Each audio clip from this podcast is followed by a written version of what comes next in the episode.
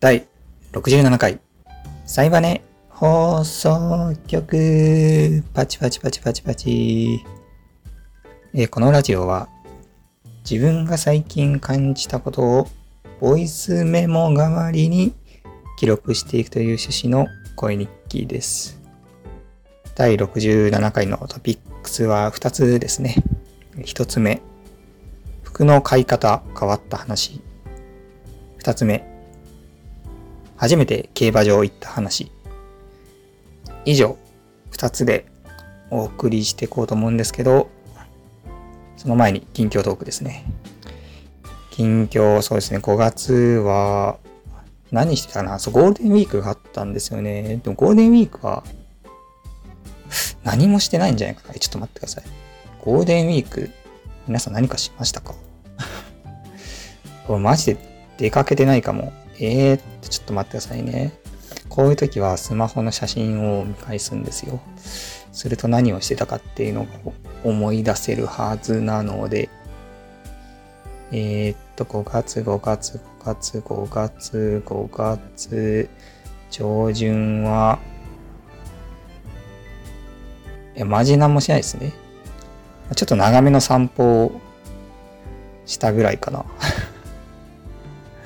10駅分ぐらい歩い歩く散歩をしたぐらい。で、いや、もう本当に何もしないですね。まあゴールデンウィークは何もしてないんですけど、ゴールデンウィーク終わった後結構出かけてて、まあこの後話すんですけど、ですけど競馬場行ったりとか、まああとはディズニー行きましたね。久々に、3年ぶりぐらいかな。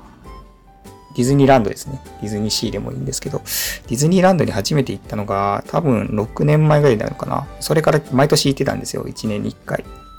なんですけど、まあコロナ禍で行くのをちょっとやめて、で、久々に3年ぶりに行ったんですが、3年ぶり4回目かな。ランド行って C 行ってランド行って、今回 C 行ったので、行ったんですけど、めちゃくちゃマジで楽しかったですね。いや、本当に雨だったんですけど、まあ午前中は。そんなの関係ないっていうぐらい楽しくて。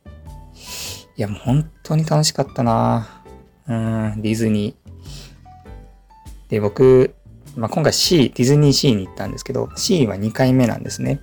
で、まあ、ディズニーシーって、まあ、行ったことある人ならわかると思うんですけど、もうめちゃくちゃ広くて、1日で回りきれないんですよ。なので、まあ、前回回ってないところとかもいっぱいあって、今回は、その、行ったことないところを中心に回れたので、本当に新鮮、全部が新鮮というか、うん、またなんか別の遊園地に来たようなね、気分になれたというか、本当に楽しかったですね。で、まあ、2回目でもまだ回りきれてないくて、どんだけ広いんだっていうね。うん。でもやっぱり入場制限かかってて、まああの、予約しないと今入れないんですよね、ディズニーランドって。で、まあ、予約して行ったんですけど、まあ、そのせいか結構人数も絞られてるのか、待ち時間みたいなのはかなり短かったですね、アトラクションの。一番長いのでも、ほんと50分とかだったかな。平気でね、2時間3時間とか昔はあったんですけど、一番待たされたのは本当の50分ぐらいだったので、体感でめちゃくちゃ早かったですね。あ、こんなすぐ乗れちゃうんみたいな感じで、いや、楽しかったなでね、なんだっけな、一個。新しいやつがすごかったんですよね。なんだソアリンだったかな。なんだっけ。ソアリンか。ソアリンっていう、ソアリンファンタスティックフライトっていうね、アトラクションが前回行った時はなかったんですけど、今回新しくできてて、ま今一番新しいアトラクションになるのかなディズニーシーの中では。それがマジで楽しかった。なんかまあ空を飛んでるような体験をできるっていう、まあ、アトラクションなんですけど、まあ実際に空は飛んでなくて、まあ映画館みたいなスペースに入れられて、まあ目の前には巨大なスクリーンが広がってて、そこでまあドローンで撮ったような空飛んでる映像が流れてて、それを鑑賞するっていうような施設なんですけど、まあちょっと話聞いただけじゃ、それの何がすごいのって感じだと思うんですけど、まあ座席が動くんですよね。ホーリーみたいな感じで。座席がこう、浮くんですよ。自分の座って座席がこう、なんて言うんでしょうね。こう持ち上がったり下がったりして。で、まあそんな絶叫系ほど怖くない感じの上下で、それがやっぱ映像と連動したりするので、まあ、風が吹いてきたりとか、そこでやっぱ没入感があって、うん、もう本当にちょっとね、言葉で表現できないぐらいすごくて、終わった後、拍手起こるんですよ。ジャパニーズなのに。うわーみたいな感じで、みんな、大拍手みたいな。ねそういうなんか拍手お願いしますみたいな合図とかもないのに、合図とか、合図っていうの変ですけど、もう勝手に、勝手に拍手が出てしまうというか、そのぐらいすごかったですね。うん。それが本当一番並びましたね。まあ50分ぐらいだったんですけど、言っても。あれはマジですごかった。うん。なんか今後ちょっと人気すぎて有料化するみたいな話もあるみたいなんで、今のうちに行けてよかったですね。うん。ちょっとディズニーシー行くって方はぜひね、ソアリン体験してみてください。ほんと楽しかったです。で、まあそんな感じかな、近況は。じゃあ、トピックスの話に行きますか。えー、まず一つ目。服の買い方変わった話。はい。いや、もう服がね、今、楽しくて買うの。いや、マジ人生の中で今が一番楽しいですね。あのー、で、まあ、服をね、まあ、その出かけないので、あんまり買わなくなってたんですけど、まあ、その最近出かけるようになったんですね。まあ、そのディズニー行った話もそうですし、この後する競馬場行った話とかもするんですけど、まあ、そういう時に、やっぱ服、出かけるから服買わなきゃってなるんですよ。やっぱ服をちゃんと買って着飾っていった方が僕のテンションも上がるので、テンション上げるために服買おうと思って、まあちょちょくちょく買い始めたんですね。そうしたらもう止まらなくて、もう、タガが外れとか、まあ、線が抜けたように、こう、なんかもう、どんどん買っちゃって、で、数えたんですよ。あまりに買いすぎてるから。何個買ったんだろうと思って、5月。で、数えてみたら、1ヶ月で18着買ってました。買いすぎ。一月では多分10着以上買ったのって初めてかもしれない。さらに小物も合わせると、プラス9点買ってるんで、うん、小物と服合わせたら、27着、27点買ってて、まあ、買いすぎかなっていう。いや、もちろん、その、なんか全部が全部ね、あの、安い服とかも買ってますから、1000円のとか、まあ、靴下とかもね、小物で言ったら買ってるんで、その金額的にはね、そんなに言ってないんですけど、にしても数ちょっと買いすぎだなっていうね。いや本当に、もうクレカの請求はちょっと見たくないですね、でも。うん。って感じで、まあ服をめっちゃ買ったんですけど、ちょっと分かったことがあって、服の買い方変わったんですよね。で、それは、なんだろう。店で買うのか通販になったとか、そういう変わったじゃなくて、なんかこう、選び方っていうんですかね。が、すごい変わったんですよ。で、まあどう変わったかっていうと、今までは結構無難な服、ベーシックな服っていうんですかね。まあ、もっと具体的に言うと、着回しの効く服を買うことが多かったんですよ。まあ、広く何にでも合う服みたいな、合わせやすい服とかを買ってたんですけど、買いがちだったんですけど、最近はもう一点突破型っていうか、もう着回し全然効かないけどこれ着たいなみたいな服をよく買うようになったなっていう変化があったんですよ。うん。で、それなぜかっていうと、僕やっぱり在宅になって出かける頻度減ったんですね。今までは週7日間、週、まあ、多くて7日間、少なくてもまあ、平日毎日修復で会社に行ってたので、5日間は絶対にこう服を着て出かける機会っていうのがあったんですね。なので、やっぱこう、着回しの効く着回しの効く服をやっぱ買いがちだったんですよ。何にでも合わせられるし、使い回しのいい、そういうコスパのいい買い方をよくしてたんですね。でも今って、基本土日しか出かけないから、もう土日の服だけ買っときゃいいわけなんですよ。そうなると、その着回しを考えなくてよくなって、今まで買わなかった服をすごい買うようになったんですね。うん。他にも、例えば、肌着とか、僕毎年白シャツを買い替えるんですけど、5着、同じやつを。なんか今年は買い替えなくて、っていうのも着てないんですよね、そんなに。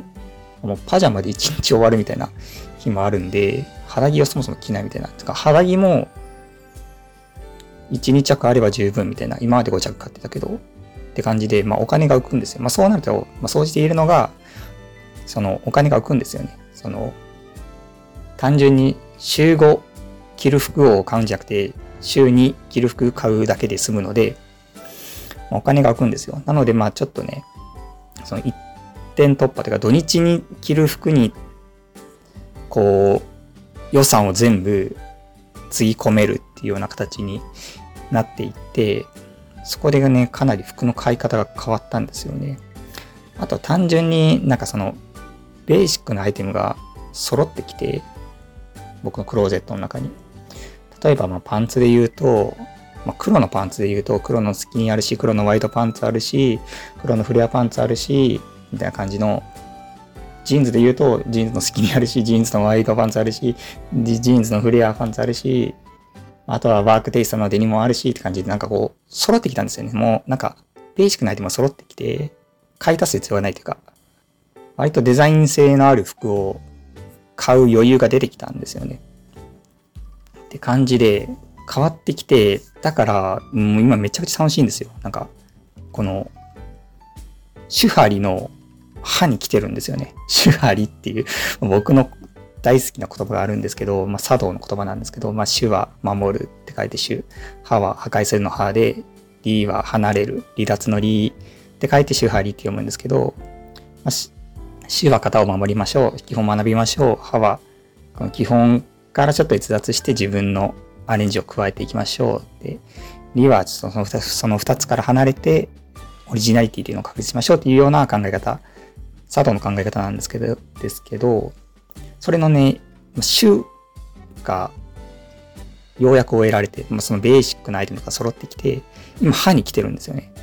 超楽しいんですよ。なんか、めちゃくちゃ、こう、買う服の幅が広がったというか、古着屋とかにも行くようになりましたし、普段入らないブランドとかも見るようになったりとか、で、めちゃくちゃ今世界が広がってるんですよね。うん、これなんか、すごくお酒に似てるなって思って、僕昔ビール飲めなかったんですよ。今ビールの大好きなんですけど、でもやっぱ日本のビール市場ってすごいでかいんですよね。コンビニとか行くと酒コーナーの半分はビールなことからもわかるように、まあ、日本の、極量日本の半分のお酒はビールって言ってもいいんですよね。なのにビールが飲めないと、その半分が僕の中に視界に入ってこなくなっちゃうんですよ。だからもうビール飲めるようになった時の世界の広がり方すごかったんですよ。一気に僕が選べる酒の量が倍に増えるわけですから、超楽しくて、酒屋さんとか行くの。その、それと同じ現象が今服でも起こってるんですね、僕の中で。今まで入らなかったブランドとか、そのまあ、重い古着屋かな？とかは、まあまあ買わなかったんですけど、うん、この古着より先に買うものがあるだろうみたいな感じだったんですけど、今はもうマジで楽しいですね。もうビール飲める状態になってるんで、超楽しい。で、楽しくて、18点も買ってしまうっていう回。いや、マジで買いすぎなんだよな。でも夏服が僕一番好きなんで、今が一番買うんですよね。夏服安いし、つい買っちゃうんだよな。いやー、マジで。で、その一点突破型に変わった。もう、その週に、週2回の服しか買わなくていいから、そこに予算を全部注げるっていうことで、やっぱ変わったことがあって、やっぱりこの深みがすごく出るんですよ。なんかそのこだわりを反映させられるっていうんですかね。例えば、じゃあ靴とか買うって時に、やっぱり真っ黒い靴選びがちなんですよね、どうしても。まあ、派手な色とかカラフルな靴とかもめちゃくちゃかっこいいんですけど、着回し効かないじゃないですか。でも黒だったら何の服にでも合うので、黒を買いがちなんですよね。結構高いですし、靴って2、3万しますから、まあ安いのだとまあ数千円で買えますけど、結構高いですし、うん、黒買いがちだったんですけど、こっちはもう一点突破型なんで、靴とかにもちょっとこだわれるんですよ。だからシャツとかで、オレンジと紺色の模様がついてるシャツとかって、絶対オレンジと紺色の靴の方が合うんですよ。そこの色を拾った方が。でも、今まではやっぱ黒、いや、無難に黒だなっていうところだったのを、もうオレンジと紺の靴変えちゃうんですよね。もう、もうそのためだけの、こう、アイテム、そのコーディネートのためだけのアイテムを選ぶ余裕が今できてきてて、そうなるとじゃあ、靴下の色とかも、もう、僕、靴下って基本黒色しか、黒しか持ってないんですけど、ちょっと色入ってる靴下買おうかなとか、ベルトも色あるやつ買おうかなとか、色合わせの部分にこだわる余裕っていうのが出てきて、そ、これがね、めちゃくちゃ楽しいんですよね。うん、僕やっぱ今まで、僕絵描きなんで、もうこう、何か、その、絵を描くときとかってそういう色合わせとかってめっちゃ気にしてはいたんですよね。でもそれってやっぱ絵だからできるんですよ。ね、なんか、ペってワンクリックで色変えられるからできるんです、できるんですよね。色揃えたりとかって。それ現実でやると、パンって色変えるだけで、まあ、数千円、数万円ってまた出費がかさまけて普通できないんですよ。そんな気軽に。なので、まあ、現実だとそれができずにいたんですけど、今ならできるっていうね、できる余裕が、その土壌がね、週を終えたんで、今歯に来てるんで、それがね、できてしまうっていうところで、むちゃくちゃ楽しい。その、合致するアイテムを ZOZO タウンで探すのが超楽しい。この胸のワンポイントが緑だから、ちょっとベルトも緑にしてみようとか、緑の靴下買ってみようとか、じゃあ緑のラインが入ってる靴を履いたらどうなるかとかを考えるのが楽しいし、やっぱ僕絵描きなんで、その考えを頭の中じゃなくて絵で描いて試して、よかったらネットで買う、実物の商品を買うっていう風にしてるんですけど、それも楽しい。だからマジで今楽しい。とにかく楽しいそんな感じですね。はい。服の話はこのぐらいで終わろうかなって思います。じゃあ続いてはトピックス2つ目いきますか。え、2つ目。競馬場。初めて行った話。はい。競馬場。まあ、競馬好きとは、まあ、常々1年前からっていう話は結構してるんですけど、競馬場っっていうのに行ったことなかったんですよね。うん。ウィンズには一回行ったことあるんですけど、その、馬券が売っている施設。まあ、都内、都内っていうかまあ、その辺にいっぱいあるんですけど、そこには行ったことあるんですですけど、実際のお馬さんが走っている競馬場には行ったことがなくて、で、この度初めて行ったんですよね。えー、っとね、5月のいくつだったかな、オークスっていう、まあ、レースがあって、それを見に行ったんですけど、いや、もうすごかったですね。なんかスケールのでかさ。その競馬場って超でかいんですね。こう。なんか日本のスケールじゃないでかさなんですよね。すごかったな、本当に。こんな長いんっていうレース場。いや、マジ本当に、そのトラックっていうんですかね、ああいう、なんか丸い。なんだろう。サッカー場よりもでかいのかな？とにかくでっかすぎるんだよな。でかすぎるんだろうってなね。なんだろうな？その、球場とかあるじゃないですか。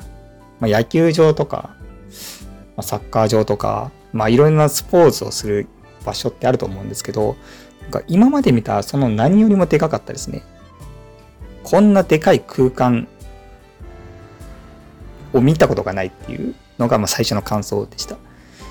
うん。で、あとすごい女性が多かったなっていうのが印象的なのと、若い人も多かったなっていうのが印象的で、まあ楽しかったですね。なんか飲食店とかもいっぱいあって、なんかお祭り会場一日遊べるなみたいな場所でした。まあ一日は入れないんですけど、閉まっちゃうんで夕方で。で、なんかバラ園とかあったりして、そう、そこでやっぱポートレート撮ってる人とかもいたりして、まあ競馬以外にも楽しめる要素がある場所なんだなっていうふうに思いましたね。うん。で、まあ、ただまあ、あと、なんだろうな。結構暑かったんですけど、めちゃくちゃ、その日。なんか、女性も多かったんですけど、日傘を使ってる人とか一人もいなくて、マナーなんですかね、それは。後ろの人が見えなくなるからみたいな。うん、そういうね、配慮というかマナーがちゃんとできてて、あ、なんか民度、言っちゃ悪いですけど民度高いんだなっていう 印象でした。行儀良かったですね、皆さん。すごく。うん。ただ、やっぱり、行儀いいのはレースじゃない時だけで、レース始まると、すごかったですね。怒号、怒号と歓声が。なかなかないですよ。怒号と歓声が入り混じってる空間って、なかなかないですね。やっぱレースのゴールの瞬間とかすごくて、普通歓声って一方的だと思うんですよ。なんか、例えばサッカーだったら、まあ、ホームとアウェイ席分かれてるし、ゴールしたらみんな喜んでるじゃないですか、周りの人たちは。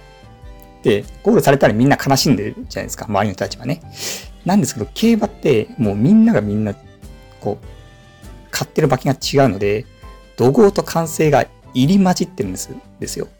右の人は超喜んでるのに、左の人は超怒ってるみたいな。なんか カオスすぎるんですよね。おっしゃーって何やってんだよみたいなのが、なんかもうぐっちゃぐちゃ、カオス。であのカオスさは、マジで競馬場でしか味わえないだろうなっていうふうに思いましたね。うん。それがマジで面白かったな。し、みんな実況してるんですよ。なんか4番、4番いけ、4番残れるか、残ったけど、相手がいない、相手が、相手がいない、3番いけんのか、いけんのか、いけないか、みたいな感じで、なんか全員実況してるんですよね。だから本当にね、実況なくても楽しめる。周りが実況してくれるから。ほんと面白かったな。もう、すごかったね。自分をさらけ出してたな、みんな。ほんと人生楽しそうな人だらけの空間って感じで、僕も楽しかったですね。うん。で、まあ、施設自体も、まあ、府中の東京競馬場に行ったんですけど、施設自体もなんかすごい綺麗で、なんて言えばいいんかな。空港みたいでしたね。うん。空港みたいな雰囲気場所でした。むちゃくちゃクリーンで、ガラス張りの綺麗な場所で、めちゃくちゃ楽しかったなうん。で、駅から直結なんですよね。駅からま遊歩道みたいなのが、競馬場まで一直線伸びてて、まあ、5分10分歩くんですけど、その5分10分の距離を遊歩道がで繋がってるんですよ。あれやっぱり、なんだろう、近隣住民対策なのかな 結構やっぱ騒ぐんで、皆さん。近所迷惑とかならないようにああいう道を作ってるのかなって。まあ、すごい便利でしたけどね。ほんと面白かったな。うん。ただやっぱり、その怒号と歓声の入り混じった空間っていうのを、がマジでカオスだったってことを言いたかったです。あの、地方競馬とか中継で見てると、す、怒号すごいんですよ。で、あ、地方はなんかすごいんだなとか思ってたんですよ。中央はそんな怒号とか聞こえないのに、地方はめちゃくちゃ怒号が飛び交ってるなとか思ってたんですよ。でも実際、競馬場行くと、中央にも動画は飛び交ってるんですね。ただ、うるさすぎてもう書きされてるだけで怒号に溢れてました。いや、本当に面白かったな。うん。あれは本当に現地に行かないと味わえなかったんで、いい経験しましたね。うん、いや、本当にね、楽しかったな。うん。ちょっと自由席の立ち見で行ったんで、まあ今予約が必要なんですよね、競馬場行くの。ディズニーと一緒で。で、まあ自由席で立ち見の入場券だったんで、まあ200円ぐらいだったかな、確か。だったんですけど、まあ指定席だとお金も、まあ、数千円かけて指定席座れるみたいなんで、次の時はなんかそういうのも視野に入れて楽しみたいですね。うん。という感じで、以上にしますか。では、続いてはエンディングです。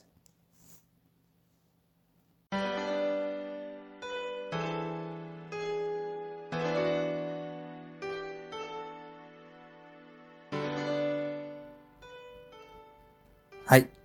エンディングです。えー、第67回かな裁判の放送局聞いてくださった方、ありがとうございます。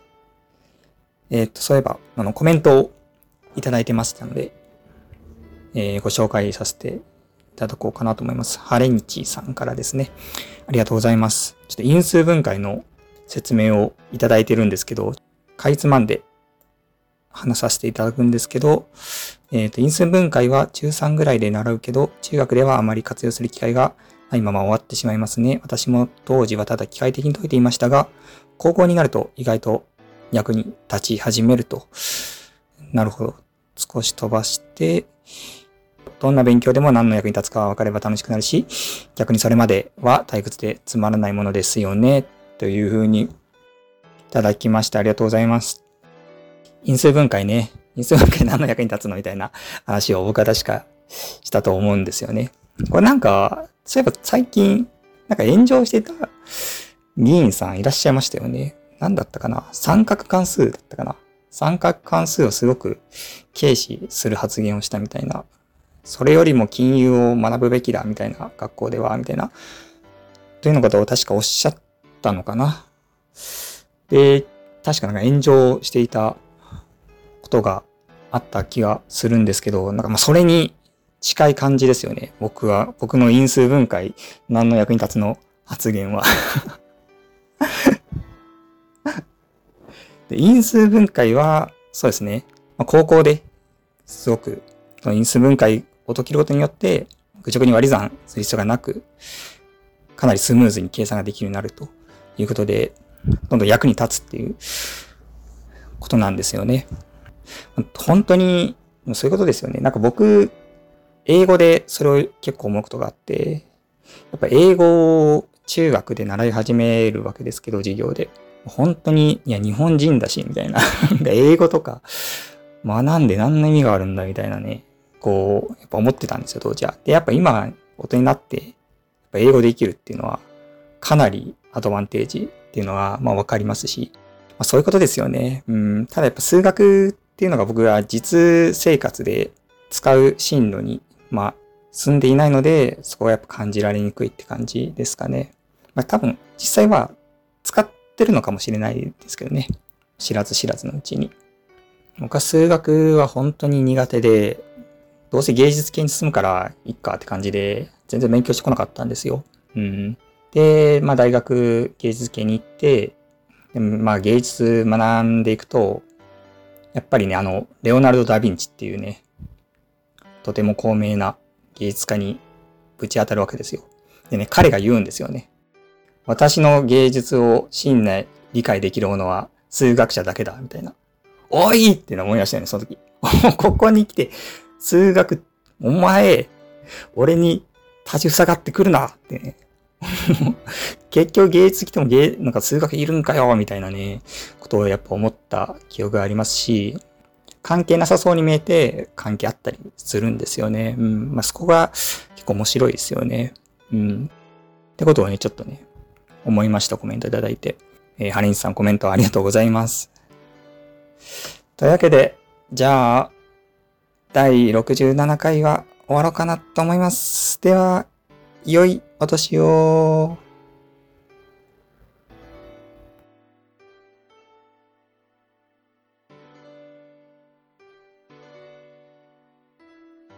そういえば、あの、ディズニー行った時に、僕、人生で初めてかな。初めてかっていうぐらいの話なんですけど、服被りましたね。通行人と。しかも、同じディズニーに向かう 人たちと、服が被ってしまうっていうことが起きまして、それが、しかもザラのめっちゃ派手なスウェットだったんですよね。もう超派手だから、もう一目でわかるんですよ。しかも被った相手が、ペアルックのカップルだったんですね。超気まずくて、あれ。で、それはもう本当に、ディズニーに向かう車両で気づいたんですけど、もう速攻で別の車両乗って、俺は。いやもう、た、ディズニーランドの前の駅で降りるな降りるなって思いながら見てたんですけど、降りちゃって同じ駅で。やべえと思って。でも、まだ望みあると思って。というのも、その駅降りた後にランドに向かうか C に向かうかで分かれるんですよ。で、僕は C に行きたいんで、買ったので、もうランドに行け、ランドに行けって思いながら見たら、ランドの方行ってくれて、あれマジ助かりましたね。あれは本当に一番ハラハラした。ディズニーランドで。どのアトラクションよりもハラハラしたな。あれが一番のアトラクションだった。マジディズニーランドって同じ人とめっちゃすれ違うんですよ。あの、ランドとか C とかって。うん、僕、結構、あの、服好きなので、服よく見るんですよね。すれ違う人とかの。うん、なので、あ、この服さっきも見たなとか、さっきの列で見たなとか、そういうのがやっぱしょっちゅうあるんですけど、ま、本当にね、ザラのド派手な蛍光色の スウェット着てたんですけど、それがね、被っちゃうと本当に気まずさったらないんで、しかもあえてペアルックなんですよ、カップルの。そう、もう申し訳なさすぎるでしょ。本当にごめんなって感じになるので、いや、ほんとランドとね、C でね、分かれてよかったなって感じですね。うん。あれ、ほんと気まずいな。なんか服かぶると気まずいな。